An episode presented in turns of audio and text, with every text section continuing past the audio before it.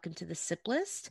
I'm Amanda, and this is the podcast where we drink wine, or at least I drink wine, and we count down our top five favorites of all the things. Tonight, I'm joined again by Kasey. What's up, dude? Hello. Hello. Oh, that just reminded me of Friends when uh when uh she They're when trying- Rachel goes to the the airline counter. Hello. okay, sorry. Um, so tonight we are going to do what I guess we decided is going to be a three part series. So this will be part one of our top five movie theme songs. So basically, Amanda could not narrow down the hundreds of years of movies songs into five. So we're going to do it into separate categories and do a couple episodes. So I think that'll be fun.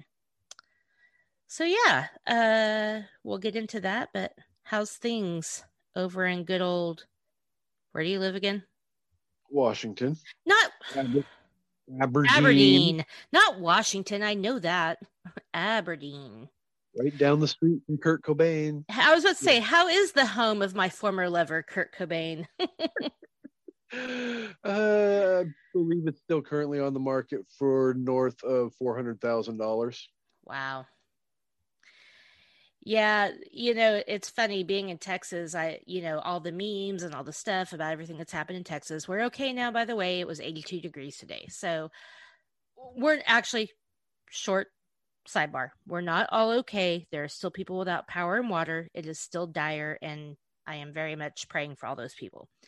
However, we all we are thought out. So one of the memes I saw was like, well, no wonder houses are so cheap in Texas because, you know, my house in California would probably cost about 1.5 mil.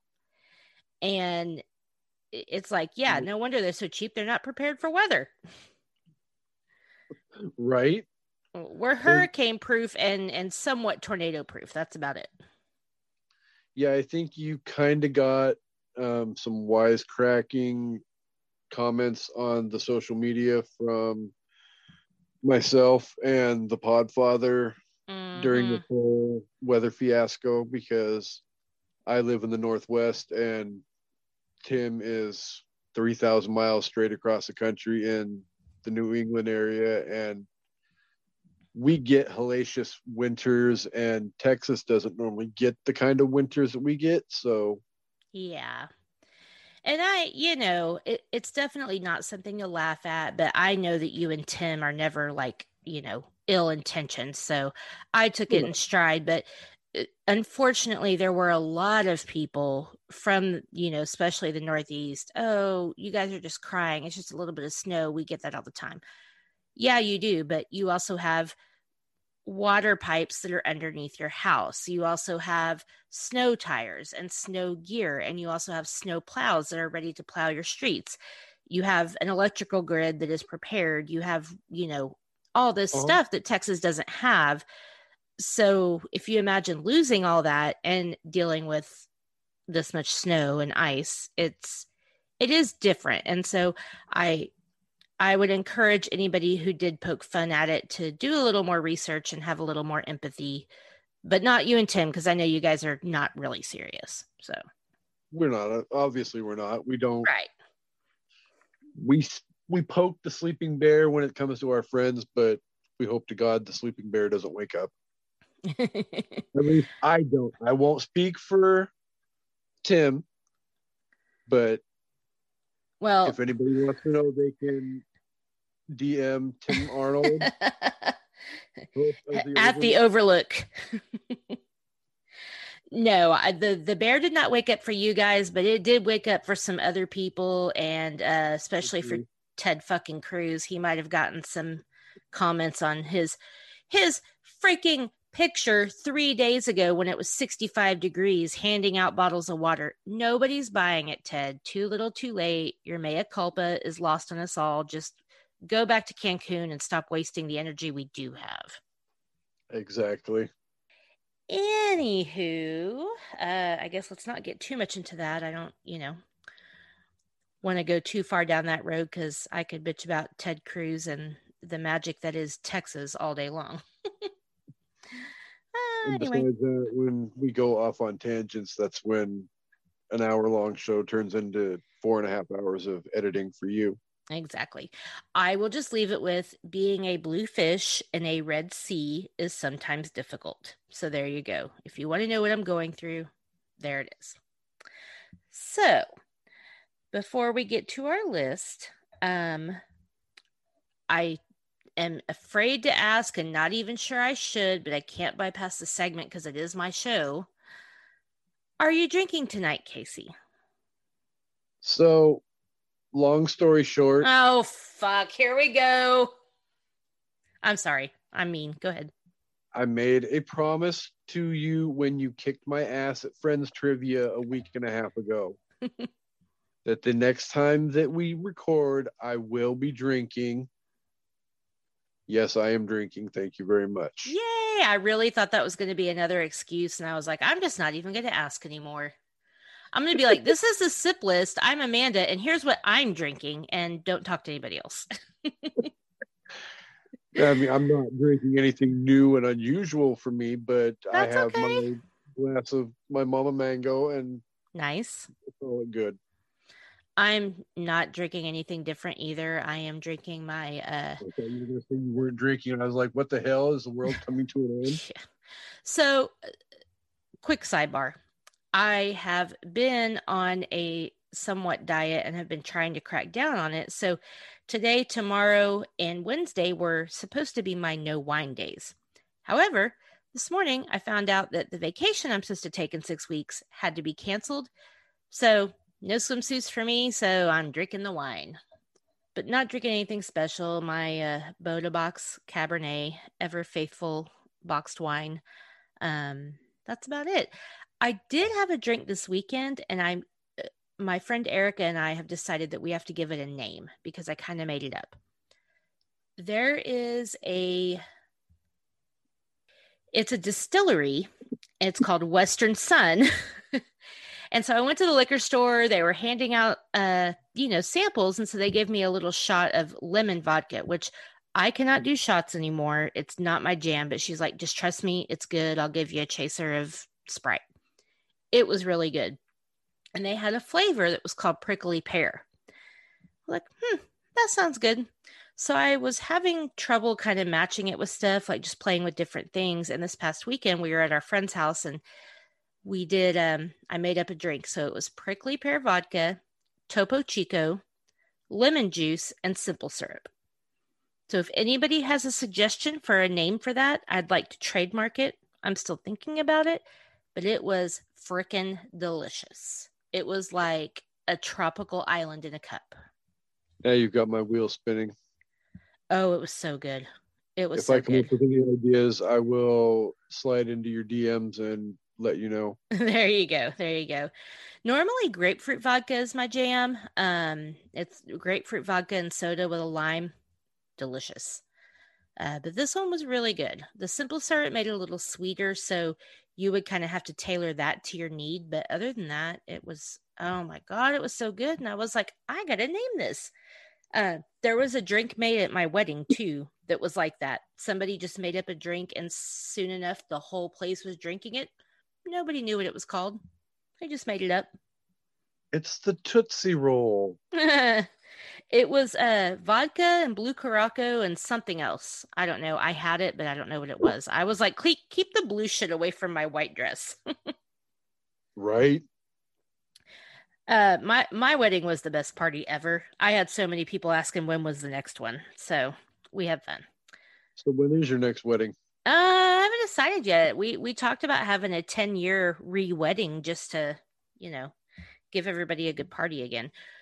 They ran out of vodka before we even made it to the reception. We had to send people for more. We had Vegas bombs and Gatorade coolers. Anyway, I digress. So let's get to our countdown before I keep going off about alcohol and people think I'm crazy. Don't forget to ask how many th- you think I'm going to have in common with you. Thank you, because I probably would have forgotten. I, you were going that direction. That's why I reeled it back in for you. this is why we are lobsters. This is why we get each other. This is why I have my own podcast now, so I know exactly. things are starting to go, so I reel that shit right back in. And speaking of that, I think I should probably uh, go ahead and play your trailer. So uh, send it to me, and I'm going to drop it right here. I will send it to you after we get done recording. An evening at the movies. It's exactly what it sounds like, and it's exciting. Just have popcorn and whatever your beverage of choice is. I won't peer pressure anybody into wine. That's your show. well, whatever you feel the need to use to wet your whistle, go right ahead. I you just have to have, have popcorn to... and M and M's. So popcorn, M and M's, ice cream, we're an equal opportunity junk food eater when we're lounging around and talking movies. There you go. But you have to mix the M&Ms in with the popcorn. That's Oh, that's the freaking bomb. That's how you do the thing. So it is thebomb.com. Yes. yes. Dot org. Anyway, all right. So again, we talked about our favorite movie themes. So we're talking actual songs with lyrics, not scores. Scores is a whole separate deal that I think I'm going to do with my cousin Matthew.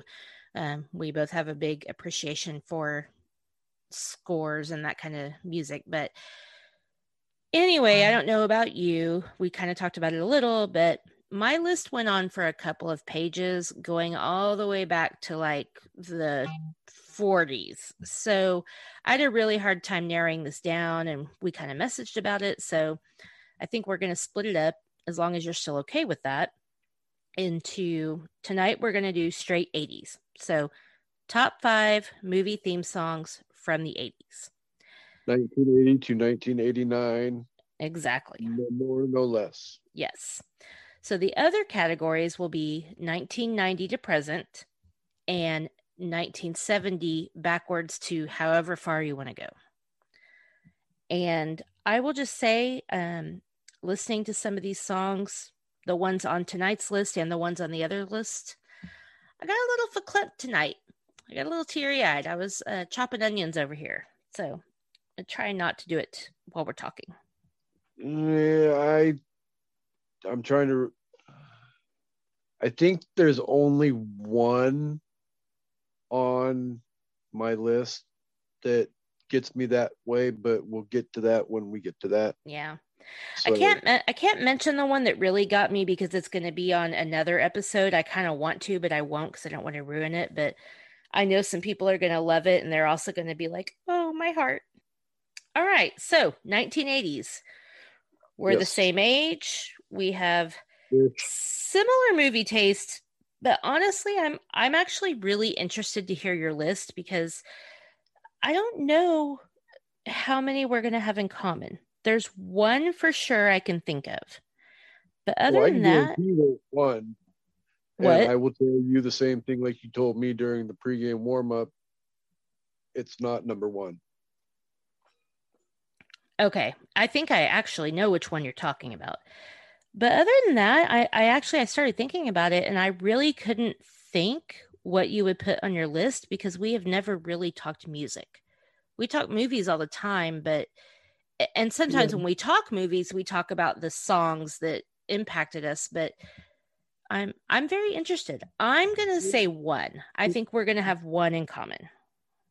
I one is a solid possibly two because one of my choices is i don't want to go down this road but it's something that not a lot of people are going to assume that I'm going to think is quote unquote one of the greatest movie themes from the 1980s. Hmm. So, okay. but I think that one might possibly be on your list, but at the same time, I could also see it not being on your list as well. Okay. So, what are you going with, one or two? I'll go, well, why not? I go on your show and I get wrong all the time. So let's go with you. Okay. So we're gonna let that go, by the way, just so you know. I can't help it if you're not as smart as I am. I mean, that sounds like a personal problem. I'm just saying. No, it would. I would be a lot smarter if your husband wasn't such a freaking amazing clue writer. right.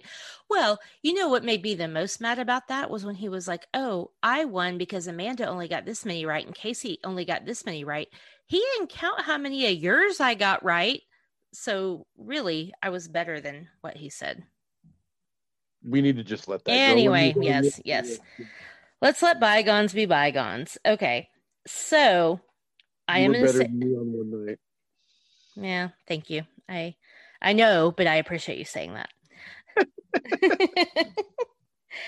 Number so, five. Okay, before that, real quick, I'm going to tell you the one. If it's the one I think that you think we're going to have in common, um, I think you're going to be disappointed because it's going to be my honorable mention.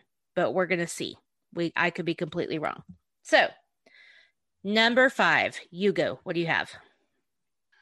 Um, my number five is the theme song from the U.S. Navy classic. I don't remember what year it was made, but it is about a jet fighter school in Southern California starring Cruise. Yes. The theme song would be Danger Zone. Highway to Sorry. I'm a terrible singer. Don't let me go. You have to stop me. Uh, hold on, real quick.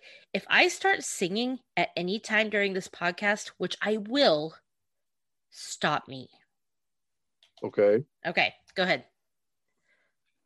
So, yes, that to me, the first time I remember watching that movie when it came out on cable TV, the movie opens up with, you know, the instrumental you know, little opening, and then all of a sudden, okay, yeah, exactly, and then all of a sudden, just bam, cuts right into the freaking adrenaline pumping, you know, Kenny Loggins, yep, rock song, and it's like bam, you get your adrenaline going, and your heart's pumping in your chest, beating out of your chest, and yes, it, it gets you ready to go for the entire what hour and 45 minutes, two hours long that the movie is. Yes.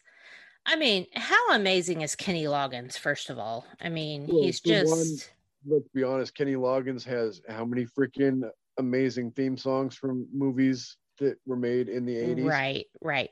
Which we won't yeah, go into just in case, but yes. Exactly. So. Um, but yeah.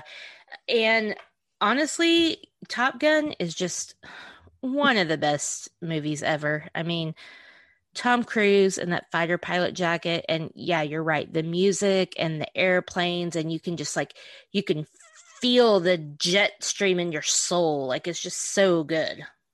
Oh, yeah. And I mean, I've heard people mention the fact that, you know, what that movie did for Navy recruiting in the late 80s.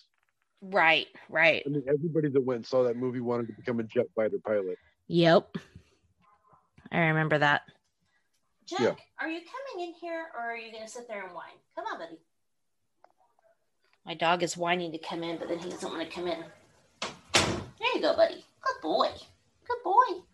Oh, you're a good boy. Oh, you're such a good boy. Okay, sorry.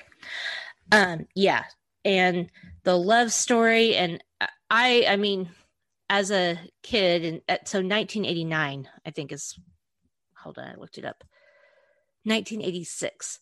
So what we were around seven, eight years old, and I just remember, you know, yeah. them kissing and him just grabbing her by the hair when he was on the motorcycle, and it was just so passionate. And it's like you know they're not going to end up together, but it's still just so amazing. Well, no, because I've seen the trailer for the yet to be released and been in holding for two freaking years now. Thank you, COVID. Sequel. Right. And I know good and heck well that, yeah, Kelly I'm not excited. I'm not excited about it. I'm really not. Well, it's one I, of those things where if they were going to do a sequel, they should have done it freaking 25 years ago. Right. And you can't recreate that magic. No. And I personally in the last probably 10 years have developed a mantra that is don't fuck with the classics Yeah. because very very rare even when you know our mutual favorite tv show got announced that they were doing that and bringing back cobra kai Mm-hmm. i freaking came unglued because it's like no no no no it's not going to be good it, no Mm. it, it can't be good i was wrong and i will gladly admit that i was wrong Yes. it is Yes, you were. one of the most amazing shows ever but I wasn't with you on that. I I was excited about Cobra Kai because it wasn't. A, it's not a remake. It's a continuation. So I'm okay with that. Sure. Kind of like Halloween 2018.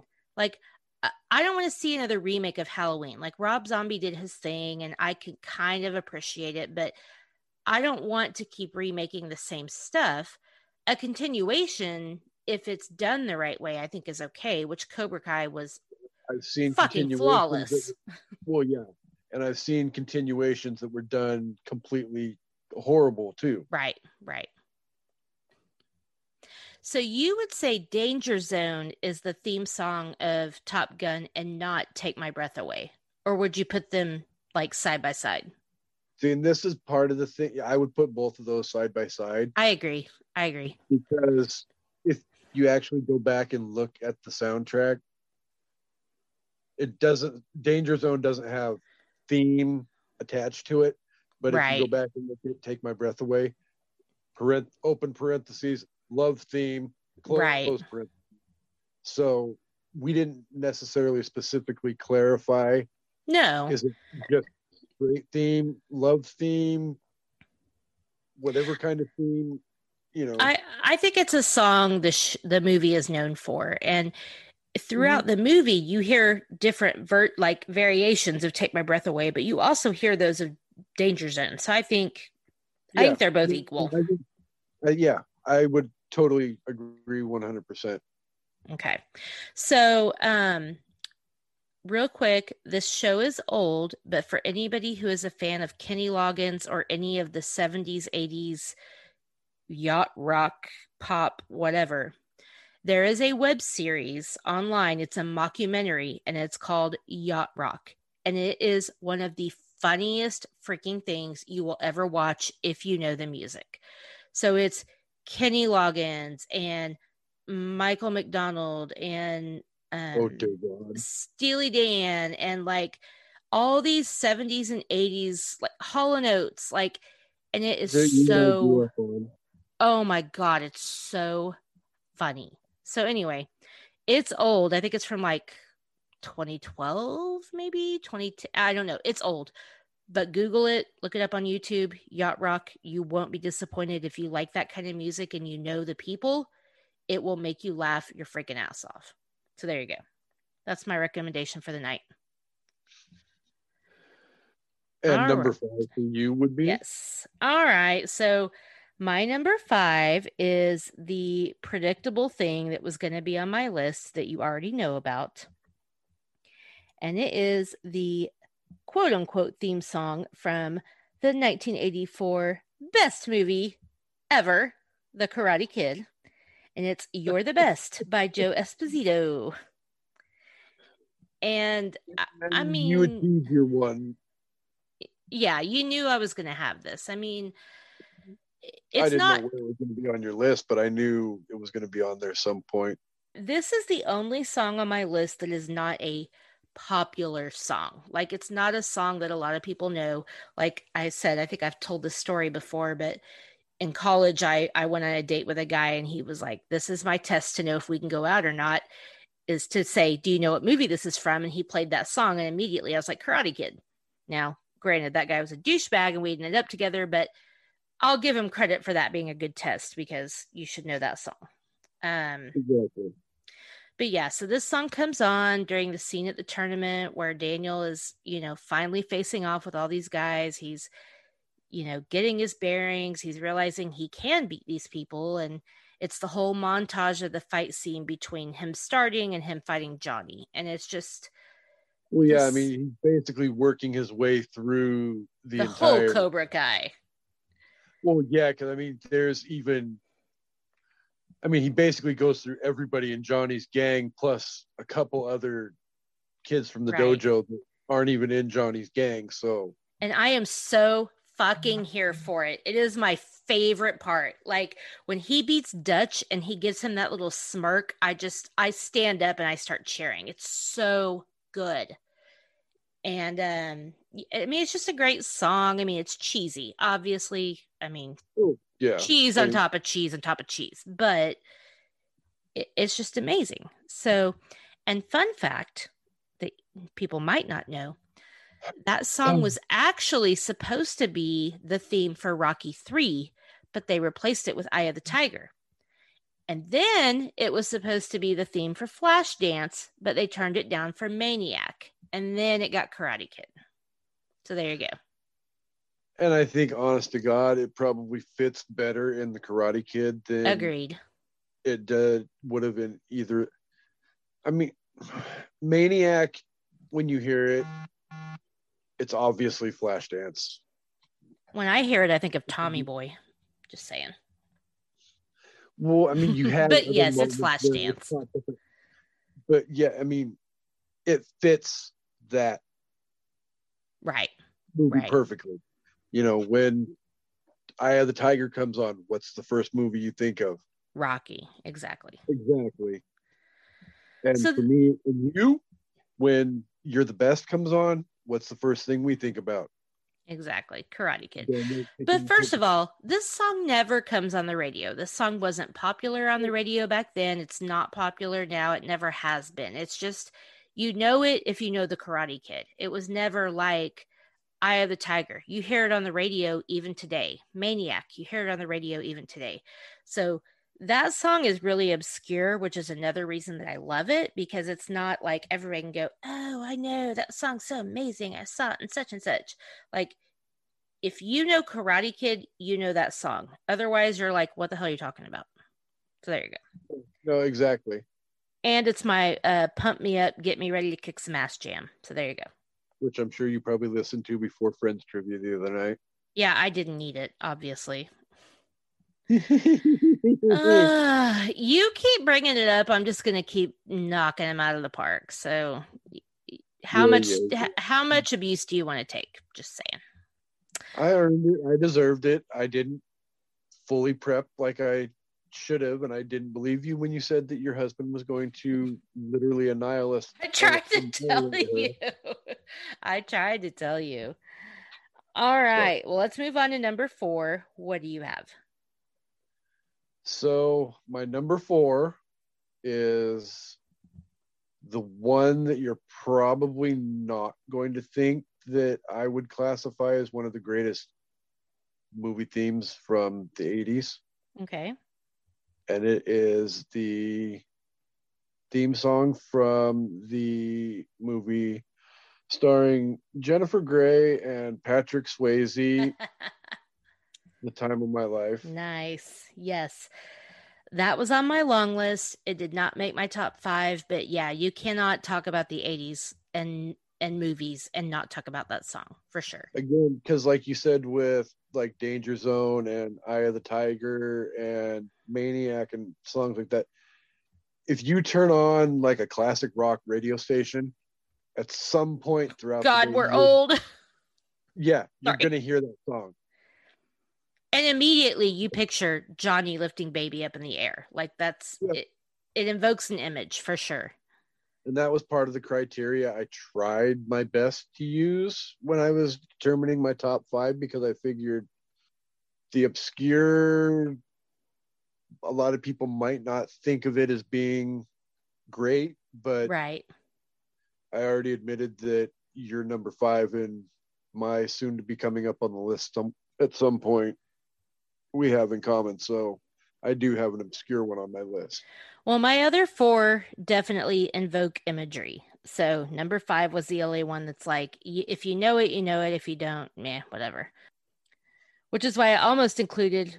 Well, never mind. I'll wait in case it's on your list. But yes, um, yeah, I mean, God, was... Dirty Dancing. I mean, just one of the best movies of our time. And I know it's cheesy, but who didn't grow up wanting to be either Johnny or Baby? Like you just wanted that. Like you wanted that love story. You wanted that success. You wanted that connection. At that point in my childhood, I Jennifer Grey was a crush that I had, and if I had to be Patrick Swayze to get a girl like that, I w- Nah. was willing to do it. Nobody was a Patrick Swayze except Patrick Swayze. R.I.P. Oh, I know.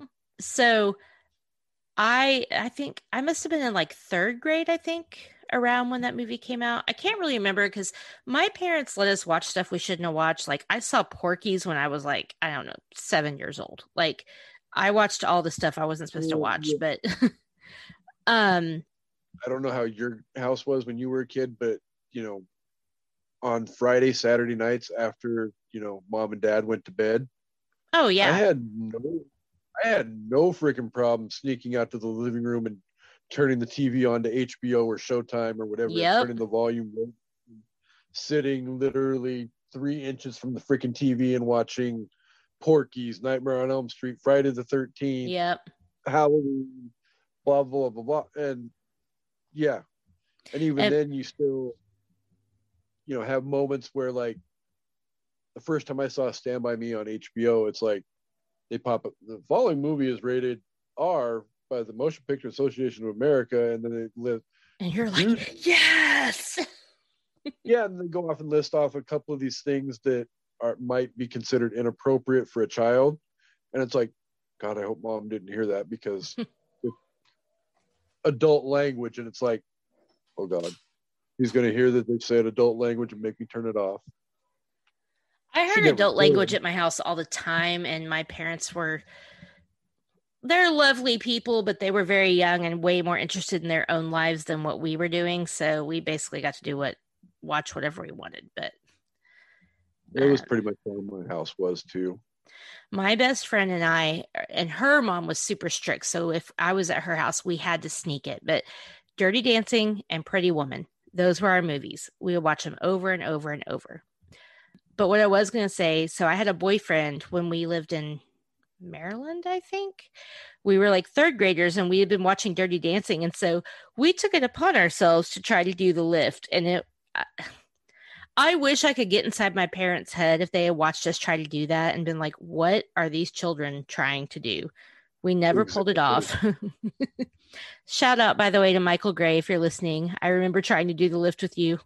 It was very sweet. It did not work out. but that's what you did. Like you just wanted to be those people and you wanted to live those lives. And I think as as maybe not that age, but as you got a little older into like tween and teenagers you're you're dealing with all those longing feelings. And so you you uh empathize or you you know relate to what they're going through. And it's like, okay, this you know, this person is feeling all the stuff I'm feeling, and I just want to be able to express it to someone. Yeah.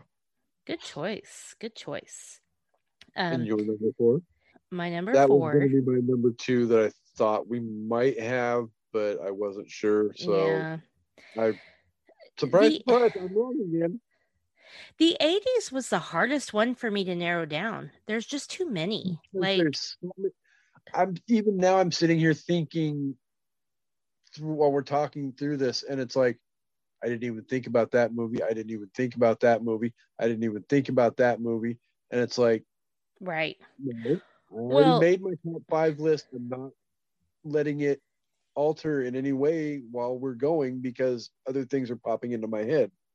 I mean, three of my five are from the same year. So it's like, how do you, I mean, that might be ruining it, but how do you, the whole decade and three of my top five are from the same year? There's so many. Like, just, I don't know. But Uh, Whatever. So my number four is a song that is straight up tearjerker. The movie straight up tearjerker. If you didn't cry in this movie, I think you have no soul. But it also holds a special place in my heart because my best friend and I, this was kind of like our. I mean, I know you say like how couples have a song or whatever. Like we're best friends, but this was like our movie. Like this was kind of like our, you know, we were each a character and this was just the movie that connected us as friends. I don't know why because we were young, but that's just what it was. and it is the 1988 Bette Midler song, The Wind Beneath My Wings, from the movie Beaches. And yeah, I mean, yeah, no, if you don't, I don't even have to see the movie. I don't even have to see that scene in the movie. I can just hear the damn song and yeah. Nope, I'm done.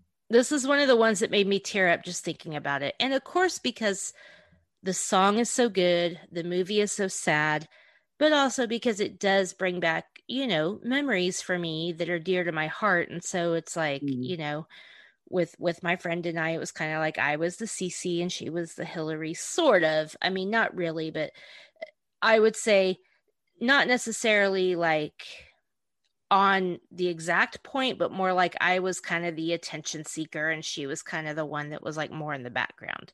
So we watched that movie. T- I can't even tell you how many times we watched that movie together. And it's just, it's so good. And Bette Midler, no matter what you think about her, her voice is just fucking spectacular. I mean, yes, that song, the whole soundtrack actually, it, Beaches whole soundtrack amazing. But that song just rips my heart right out. And again, as soon as you hear it, you know what it's from.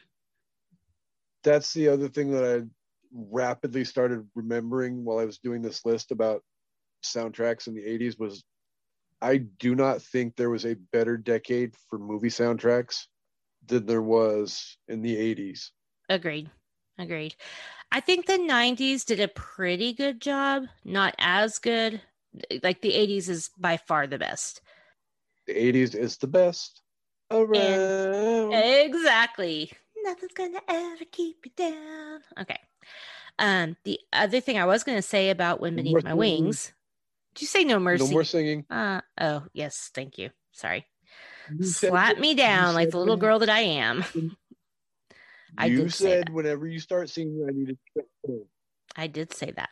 Yeah, "Wind Beneath My Wings" was actually written um, in like 1982. It, it wasn't written um, for the movie or for Bette Midler. Other people recorded it, but Bette, Bette Midler's version did land number 44 on AFI's uh, 100 Years, 100 Songs. So movie soundtracks, basically, best 100 songs from the movies. So I thought that was a pretty good uh, a good feat. I mean, considering how many decades of movies there is in American history. Exactly.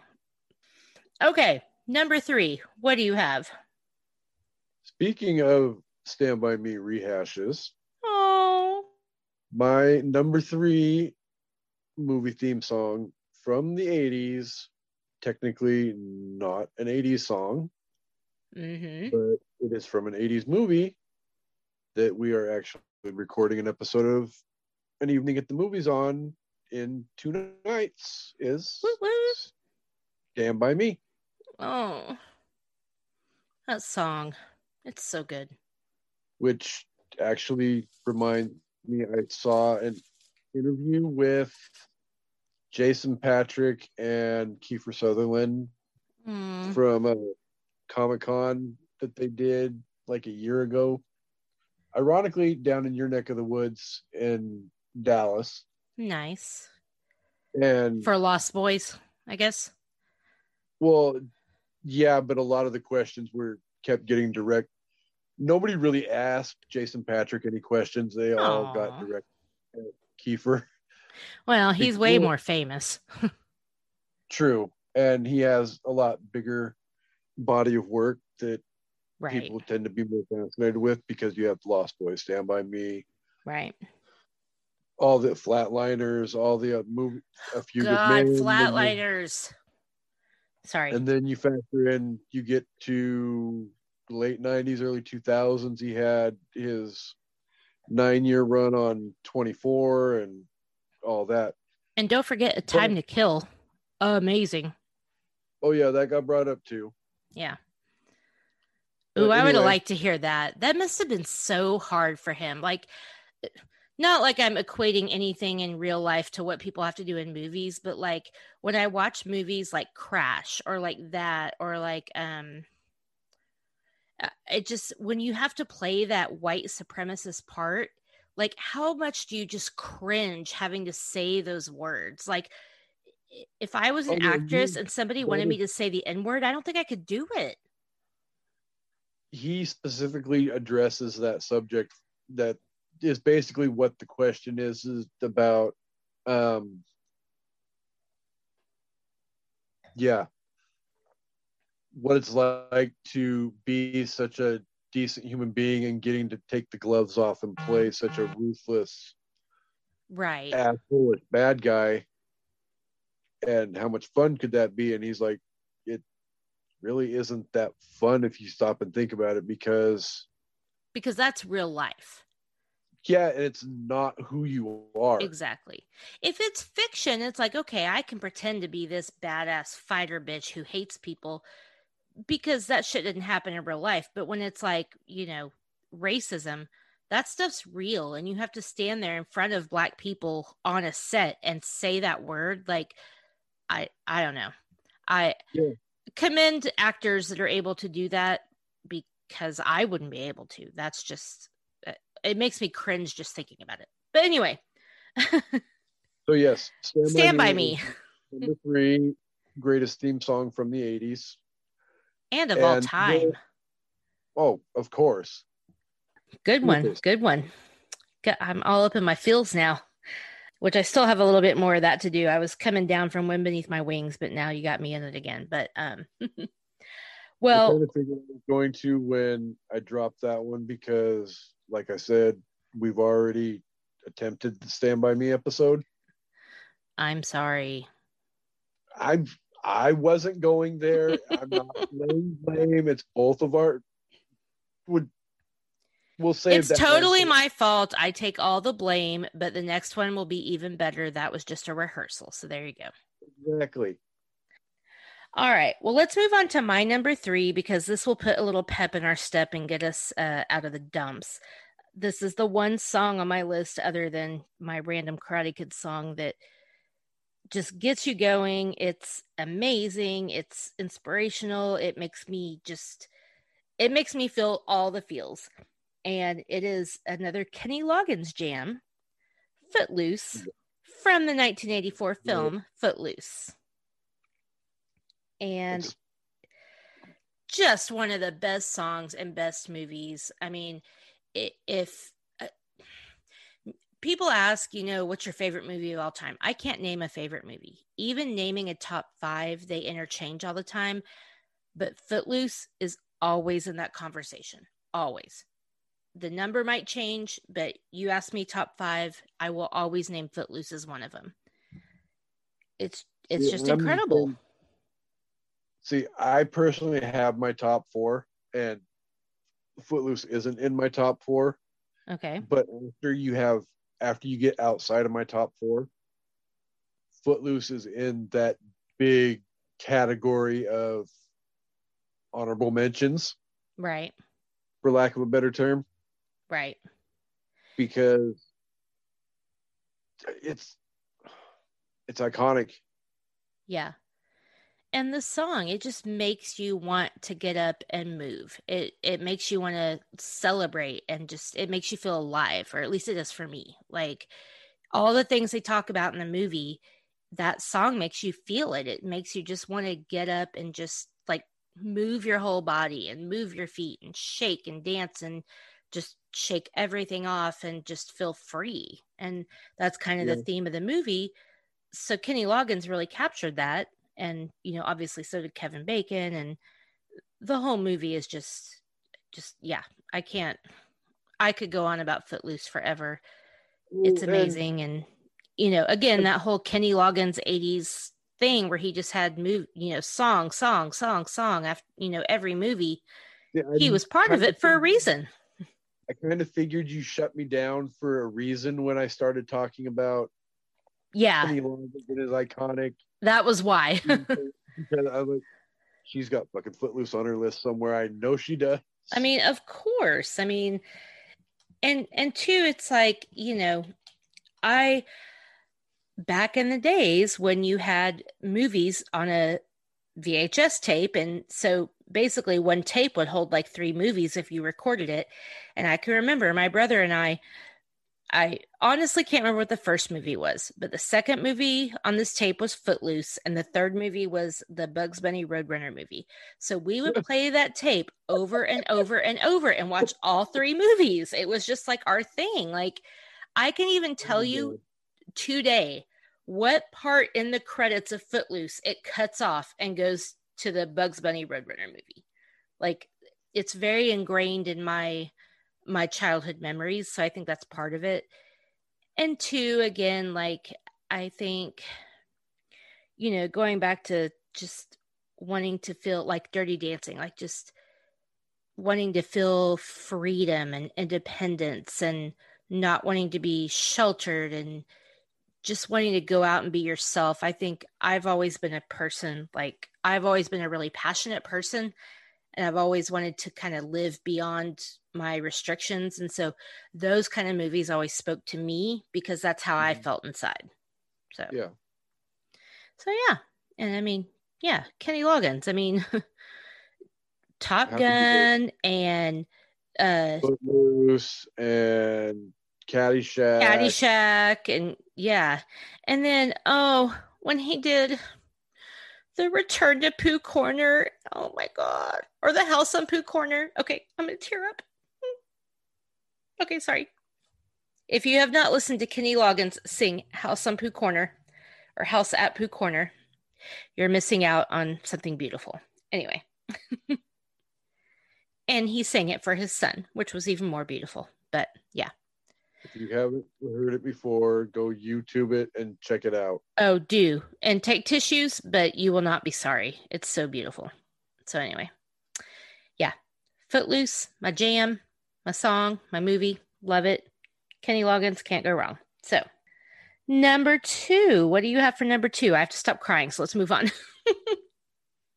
well, you already know what I have for my number two because it was your number five. Shut up. Yep. Oh, I'm so impressed. Okay, well, I have to hear this. Why is it your number two? Let's go for it. Why you're the best is number two? Mm-hmm. I didn't realize you loved Karate Kid that much. Or is oh, it just yeah. a song? Oh no.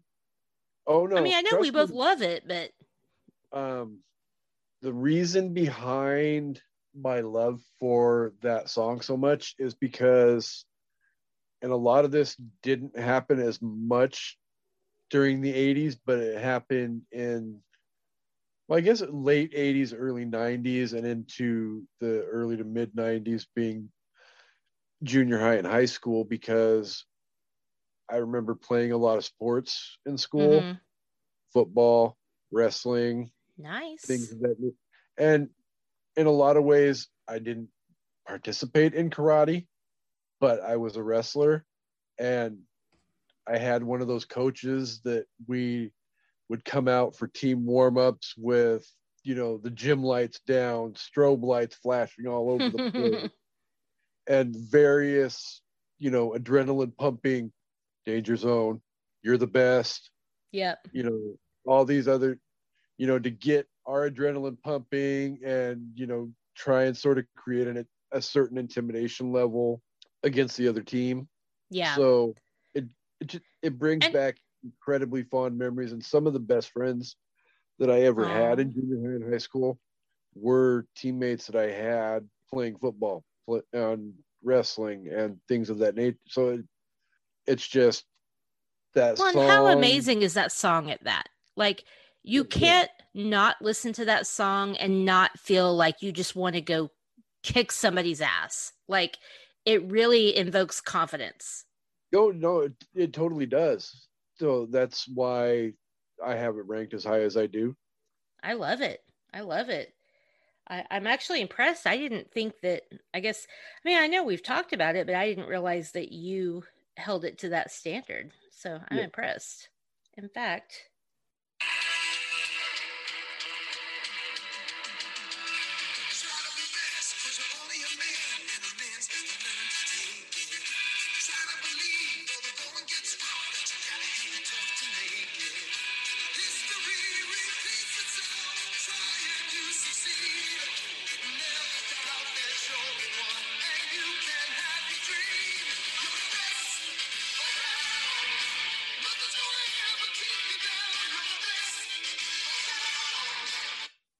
Okay, uh, seriously, how can that not that that song not get you pumped up? Like, I want to jump up and start moving just listening to that little clip of it.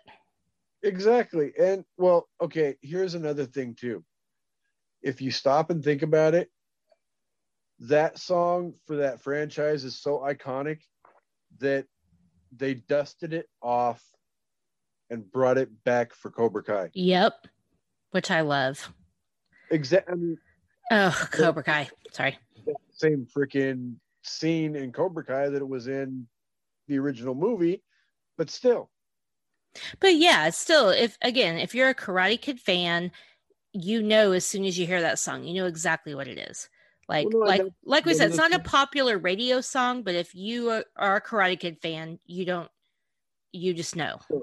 Yeah, and that I think that's part of the reason why, after being negative to the idea of Cobra Kai when they first announced it, and then actually watching season one when it came out, and then all of a sudden you get all these little grabs of nostalgia. Oh yeah. They, they keep bringing back, and you know whether it's bringing back music from the original movies or whether it's bringing back, you know, eighty-seven percent of Johnny's gang in season right. two, or whether it's spoiler alert bringing back Elizabeth Shue in season three, or bringing back Chozen in season three, or Kumiko in season three, and the golf and stuff scene where she's spoiler alert there with Johnny, but they're playing her and Daniel's song, and it's like, yeah, exactly. Cobra Kai did a good job of of getting our age group into it, which obviously I think that was kind of a given, but they still gave yeah. us enough Easter eggs and enough stuff to be happy. But they also brought in a new group of kids that didn't have to see the Karate Kid to understand what was going on. No, because you, which is amazing. Yeah, you pretty much from the beginning of episode one, with it starting at the last moment of the tournament with the I kicked him in the face. right. And then Johnny waking up hungover, down on his luck, blah blah blah blah blah. Right. And it's like, oh, okay. Like you could start Cobra Kai as fresh, never knowing anything about Karate Kid, and still like it. And that's yeah. what I think they did so well. Is that you you get the best of both worlds? Where if you're a lover of Karate Kid like we are, yeah, it's it, you're all in your feelings. Like you love the story but you're also like oh my god it's just taking me back. I love it so much. But also as a newcomer and especially like a teenager well i've never watched karate kid so what? This this shit's cool. So my number two i could potentially see this being on your list. It is um the love theme from the 1989 film say anything in Your Eyes by Peter Gabriel. And any 80s child or anyone who's ever seen this movie, you hear in your eyes, you immediately picture John Cusack holding a boombox above his head, uh-huh. trying to get Diane Court to just freaking love him already. oh, my heart. It's just outside of my honorable mention. I mean, if you listen to the show, you know my love of John Cusack. So, I mean, he's so endearing. And Lloyd Dobler, I mean, he's just, he's the guy that a lot of us should have gone out with in high school, but we didn't. And when I watch it now, I'm like, oh my gosh, there were so many Lloyd Doblers in my school that I didn't even pay attention to that uh-huh. would have hold, held up a boombox for me and done all these things to make me happy and you just overlook them because they're not what you think you're supposed to go for you know yeah no i i can think of numerous movies from that decade and obviously there's other movies from other decades that it can apply, apply to too but the 80s had it so much with you know movies like say anything or pretty in pink mm-hmm. or whatever i mean basically the two characters from those two i mean ducky and Lloyd are basically almost 100% freaking similar. Right. I think that, I mean, high school is just its own weird experience anyway. You know, I, my high school experience, I had like two serious boyfriends pretty much through all of high school. And I had a period of about six months where I dated around. But I dated a guy that was kind of a Lloyd Dobler. And then I dated a guy that was like a big time athlete. And luckily, they were both really good humans. Like they were both amazing people. And I wasn't like, oh, I have to go out with so and so because of their status. But a lot of people are like mm that. Like a lot of people would overlook someone like Lloyd just because he's not cool or he doesn't hang with a certain crowd. But oh my God, his heart. Like I just, every time I watch that movie, I feel like where is my Lloyd Dobler? Like, where is the guy that would stand outside my window with a boombox for me? And and the song. I mean, the song's just so beautiful. Peter Gabriel Lloyd, is amazing. Your Lloyd Dobler is probably in the other room watching TV as we speak. I love my husband to the ends of the earth. He would never pull a Lloyd Dobler for me. He's just not that kind of guy. um also too though, I mean, I think everybody's different. I think a lot of us as we grow up kind of grow out of some of that stuff. And True. you know, so there are a lot of guys that are still like that, but you know, you mature and things change and I love my husband, he loves me and we know how we feel about each other, but I also know he's never going to go stand outside my window with a boombox to proclaim his love. That's just not who he is. And that's fine. But as a teenager, I'm like, I need John Cusack to come tell me he loves me. I would give him more than just a pen. right. I gave her my heart and she gave me a pen. but yeah, I that song, regardless of the movie, is just a really beautiful song. It's, you know, I feel like the music and the words, it's just it it really to me kind of like penetrates your heart and just makes you want to feel something, which is how you know music is doing a good thing because it makes you either feel something or it makes you long to feel something, which is how you know you have a good song. Well, yeah, and especially when it comes to movies, the link between movies and music is so vital that I mean, I'm sure you being a fan of this movie as you are, you probably heard this one before, but like when John Carpenter first finished filming the original Halloween. Yeah. And the studio saw everything without any yeah. of the music. It was they like, were like, yeah, this, this, is garbage. What the hell? Yep. We wasted all of our money on this.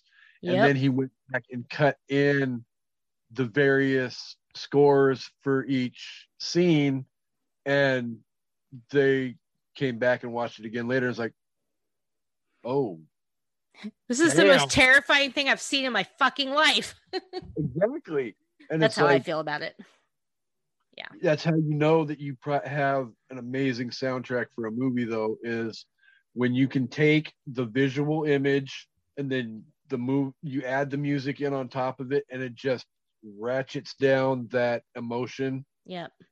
That much tighter. Cause yeah, watching that scene without the song, you're like, okay, this is stupid. What's he doing? He's holding a boombox and he has this weird look on his face. Like, yeah, music is the one thing in the world that I think can make us all feel something, no matter what kind of music it is, and it's so powerful. And oh, I agree 100. percent I mean, I think we might be a little more like you know, emotional or poetic about it, but I don't think anybody in the world can say there's not some piece of music, some song, some symphony, some score that you've heard that doesn't make you feel something inside your heart. Like, because just that's just what it does. And anyway, in your eyes does that to me. Every time I hear it, I I just feel a little like pang in my heart, but it's like a sad but also like a good feeling and uh-huh. every single time I hear it. So that's why it's my number 2 because it just my number 1 is the same every time I hear it. It's like a stab in the heart, but this one is just like you know. Yeah, my number 1 is the exact same way for me. Okay. All right. Well, what is it? So my number one favorite theme song, movie theme song from the 80s is from the same franchise as my number two movie, just a different movie. Hmm? It would be the Peter Cetera Glory, Glory of Love. of love. Oh.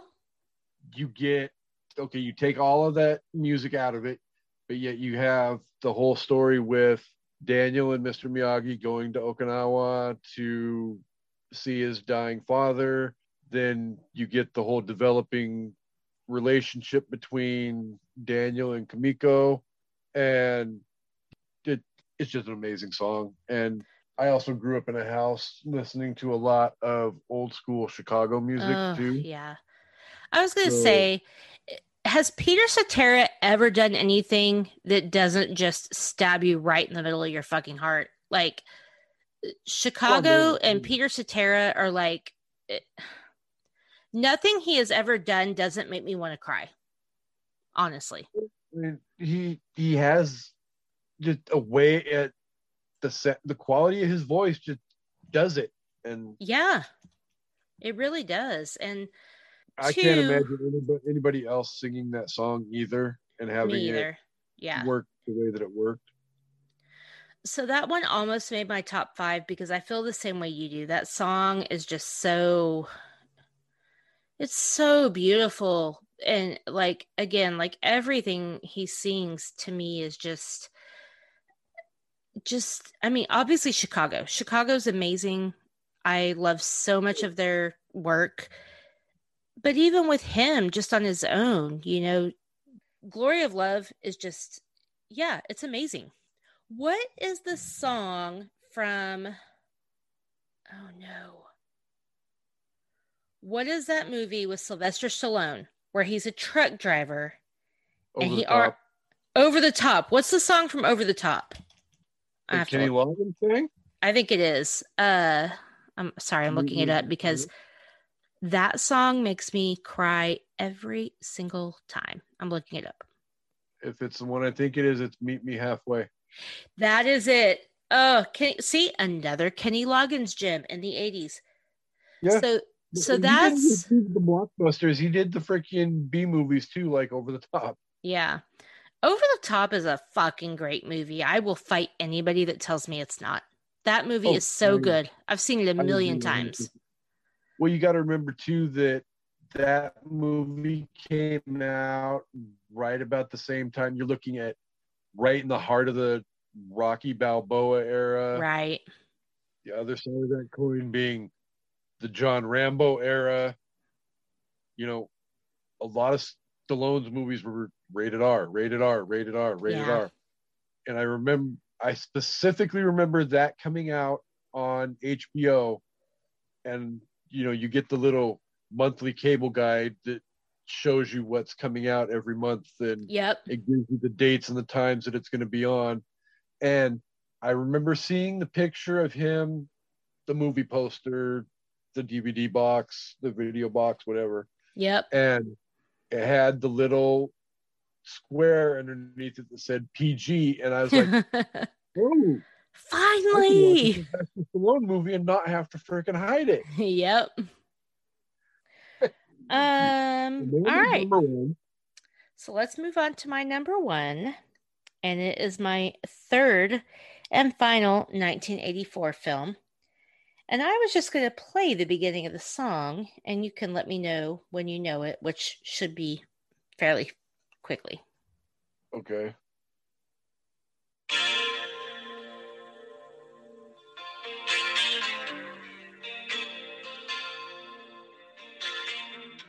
Really?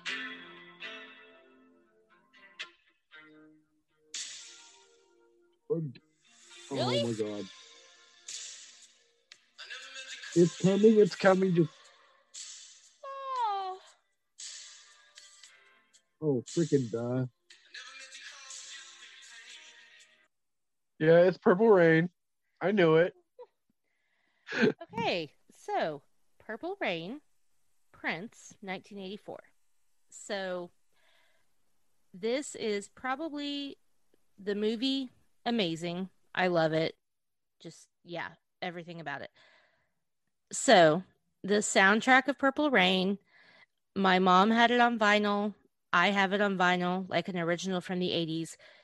One of my favorite, favorite albums of all time. Every song's amazing. Prince, mm-hmm. a fucking legend. And it, I mean, Purple Rain, if you listen to it, it's obviously a sad song. It, it, it makes you feel kind of sad. But if you watch the movie and you realize what he's talking about, at least in the concept of the movie, which is loosely a biopic of Prince, we don't know how much is true and how much isn't. But I mean, well, we'll never know now. Rit, what? I said we'll never know now. Eh, oh. Not trying to cause the tears. I'm already crying. Purple Rain is just one of those songs. Like, I just, I don't know.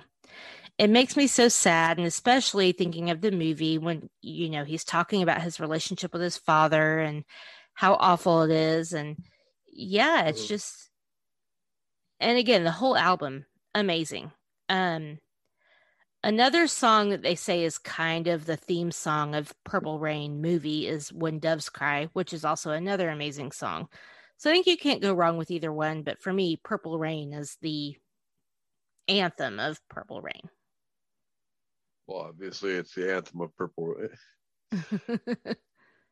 but yeah, no, I totally agree with you. I mean, that soundtrack is probably one of the most, if not the most iconic soundtracks of all time. Yes.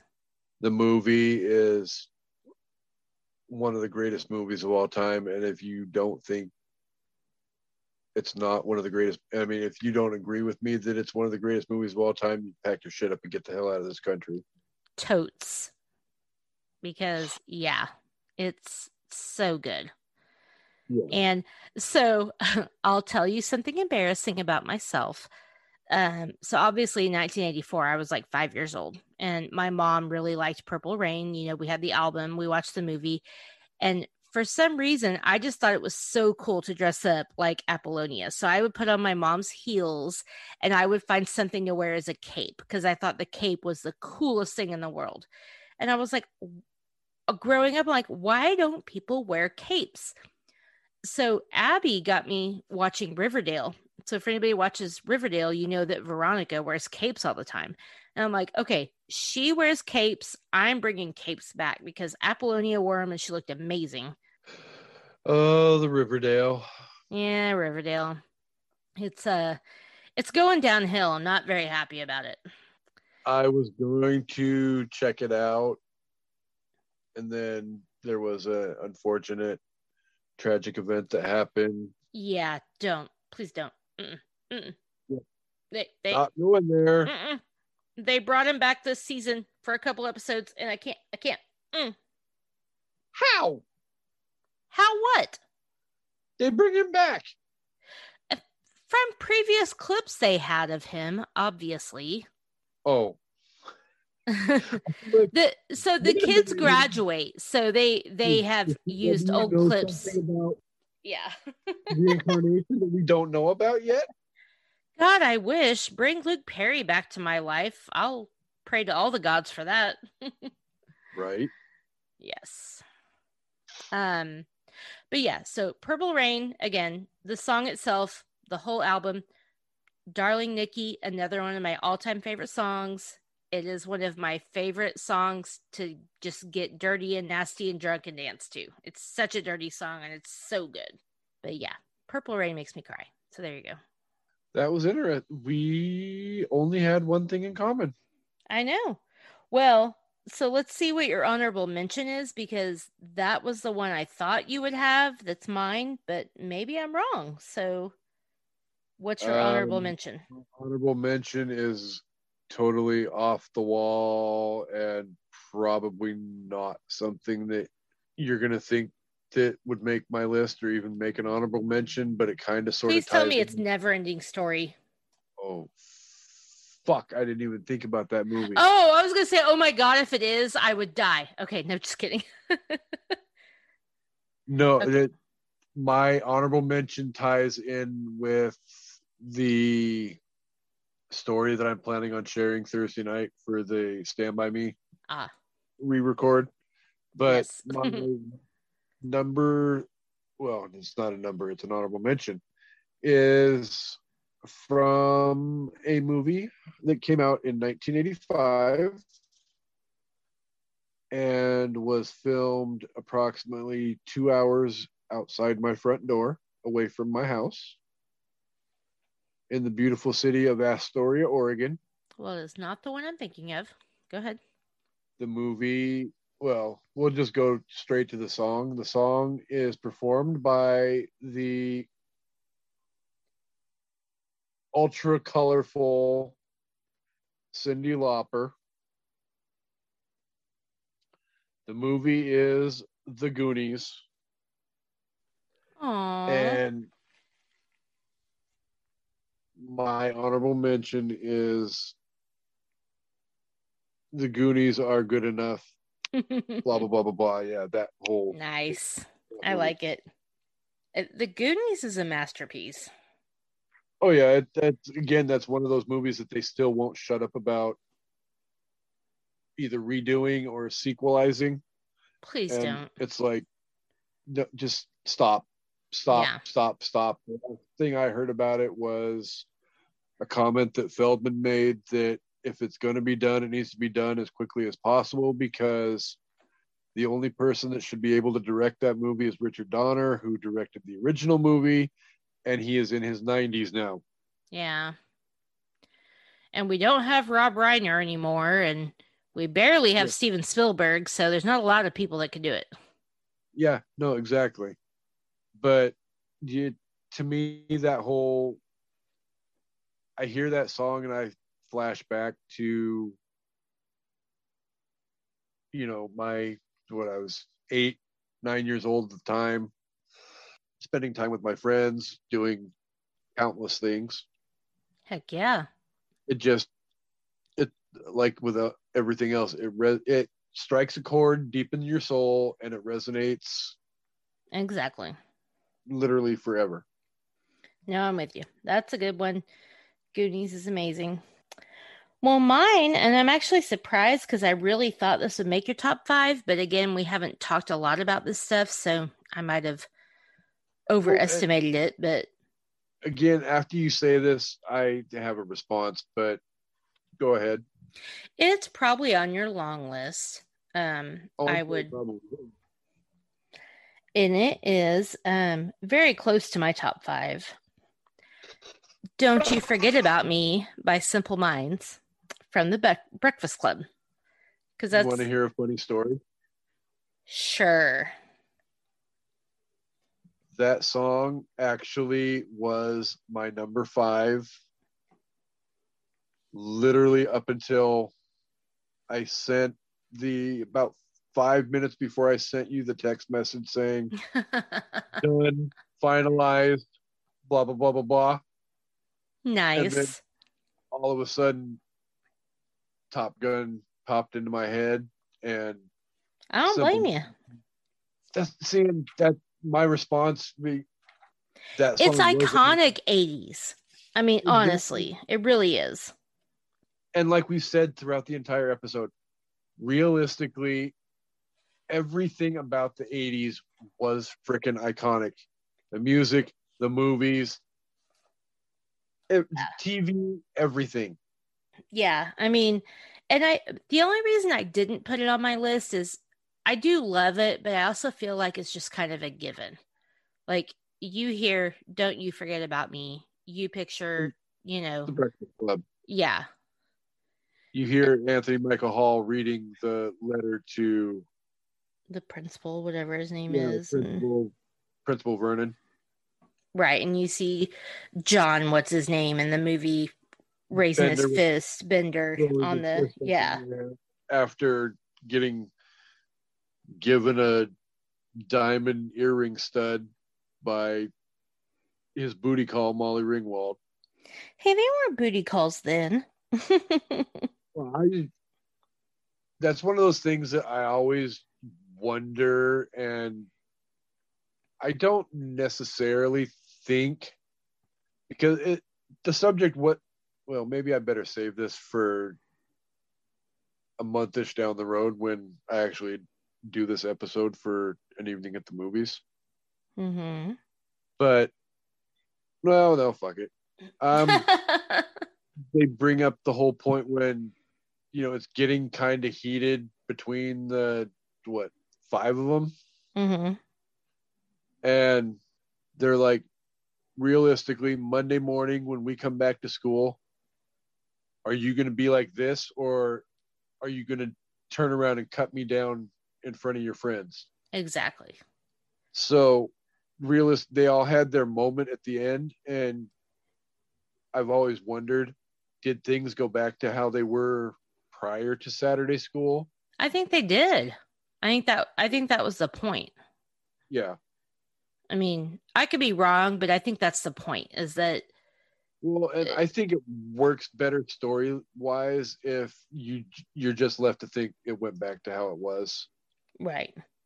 You know, it's one of those stories that you don't need the happily ever after where you know Claire and John end up getting married and having five or six bender babies. right.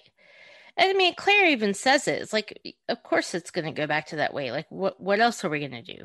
Like, yeah, yeah, we're not going to all change our ways right now, obviously.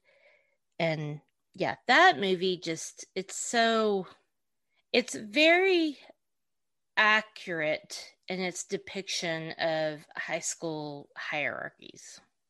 You could take that movie, take the DVD, put it in a DVD player in any high school in America, and the kids in the classroom are going to relate more than they really think that they would. Yeah. I know we've repeatedly used this word all throughout the episode, but John Hughes wrote an iconic movie. I mean, all of his movies are, honestly, and that John Hughes, oh my god, if I go back and think about I mean, John Hughes is responsible for The Breakfast Club, Pretty in Pink, um, St. Elmo's Fire, Home Alone. Oh Home God, Alone. St. Elmo's Fire. Ugh. Ferris Bueller's Day Off, Uncle Buck, well, even, Christmas like, Vacation, The Great Outdoors. and it's just like, yeah, John Hughes. John Hughes is responsible for our entire childhood. Let's just be honest. like we have him to thank for everything. and I will, as soon as I pass over to the other side, I will search him down and I will thank him ever eternally for providing Yeah. many of the greatest movies of my childhood. Uh, yeah, I mean, how can you not? Well, okay. So, uh, one in common, which is one I thought. Uh, it wasn't the one I thought. I don't think. I kind of thought we would have Footloose in common, honestly, but I'm glad we had the Karate Kid song. That just makes me feel better. So, Yeah, um, I remember Danger Zone making the top 5 mhm. and it never even dawned on me until you spat it out of your mouth, Kenny Loggins, while we were on air, and then all of a sudden it's like, oh shit, Caddyshack, yep, blah blah blah. And it's like, everything. well, yeah, because that's the problem. It's like I can almost guarantee you, Peter Cetera and Joe Esposito will probably always, always, and forever stay one and two hmm on this list for me. Yeah. But I mean, even Stand By Me, Time of Your Life, Danger Zone, I could probably sub each one of those out for I mean, yeah, you're I mean, like you said, the 80s are just they had I mean, take my breath away if you're going to you know, Top Gun even like to change it out. I mean, everybody knows that song. oh yeah. Well, and two, it's like, how can you take all the great soundtracks from the 80s and pick five Right. themes? And I mean, Ghostbusters. Ghostbusters made my long list. Like you can't No, Yeah, you can't leave out Ghostbusters. Mm, Footloose would have been on my long list. yeah. Um, Take My Breath Away, Um, oh, this one made my long list too. Um, and th- this is one of my all-time favorite '80s movies too. Uh, Less Than Zero, A Hazy Shade of Winter. Oh God, I love that song. Yeah, and Less Than Zero, that movie is so powerful. Like, if you've never seen it, people go watch it. So powerful, so good. Oh, And considering that Robert Downey Jr. has really turned shit around, like it's way better now. Well, I mean, yeah, you also have to remember too that that movie came out right about the start of the downward spiral of Robert Downey Jr. Yep. well, I think that movie was part of his downward spiral. Like that, I don't think that drug addiction was faked. No, All right. Well, uh, that was a great list. We could go on and on about the 80s. I am going to play a short clip of one song that I think we need to listen to. There we go.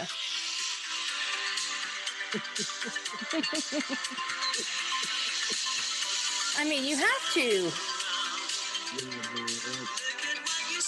Fast forward.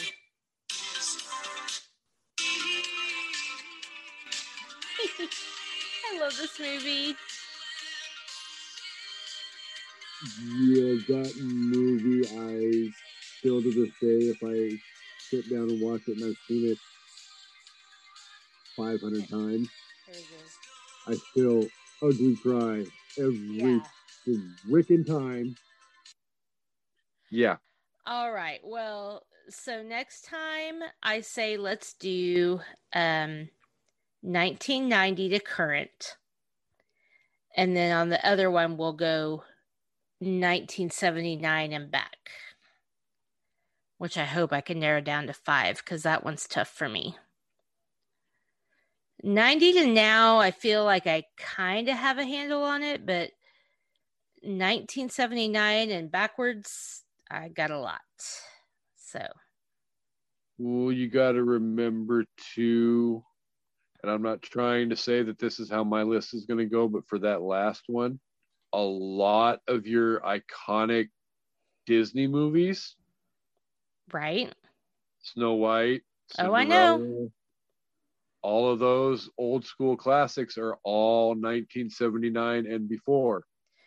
So it almost means like two categories because I've got like, so yeah, I've got the Disney movies, but I'll, I've also got like, you know, well, I don't want to say, but like classic black and white movies that aren't necessarily Disney, and then 1970s movies that are just 70s movies that are, you know, like what I'll.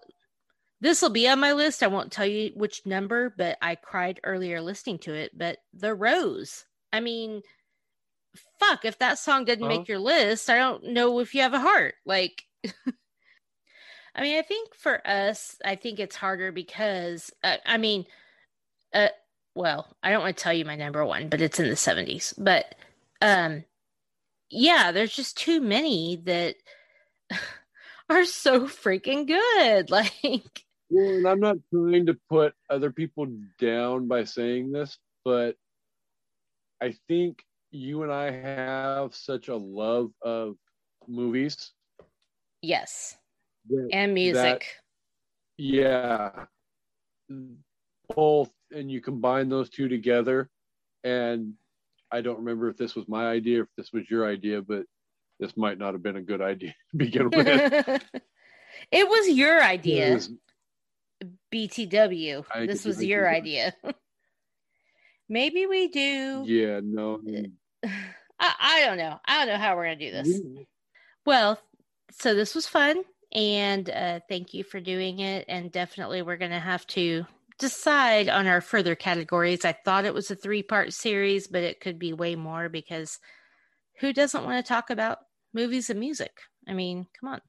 So mm, Later to find out. Yeah. So everybody stay tuned. In a couple of days, I will be on an evening at the movies where we, where we will be breaking down the movie Stand By Me. If you haven't seen it, go watch it right now. I promise you will not be disappointed. And if you have seen it, then you can listen to our judgment and judge us accordingly. Then on Friday, I will be recording with my lovely friends, Ashley and Roberta. We are going to be celebrating Black History Month. Ashley and Roberta will be giving us some insights, and then the three of us will be counting down our top five favorite movies with Black casts that do not depict Black trauma. You don't have to worry about being bummed out. We're going to talk about happy movies or at least good dramatic movies or you know, stuff that doesn't have to do with the bad stuff that you don't want to think about today, but we will still talk about it. So, Big Mama's house. Yeah, Big Mama's house. Oh my God, that movie's so good. There's a lot of movies, so we'll see what the three of us have to come up with. I think their lists will probably be better than mine, but we're going to find out. So, Kasey, thank yes. you. You are very welcome. Thank you for having me on. I'm excited. This was a good episode. It was fun. And um, I'll literally talk to you in like 48 hours to do the Stand By Me episode. So there you go. Um, yeah, it's going to be Thursday night. And I hope to God we're not recording at 9 30, 11 30. Yeah, I was to say, do not cry to me about what time it is at your house. it's over an hour past my bedtime. That's how much I care about you because, yeah, mama's tired. All right, everybody. Well, um, Kasey, thank you. Always a pleasure. And everybody, I hope you're having a great week. And when life gets you down, just keep sipping. Goodbye.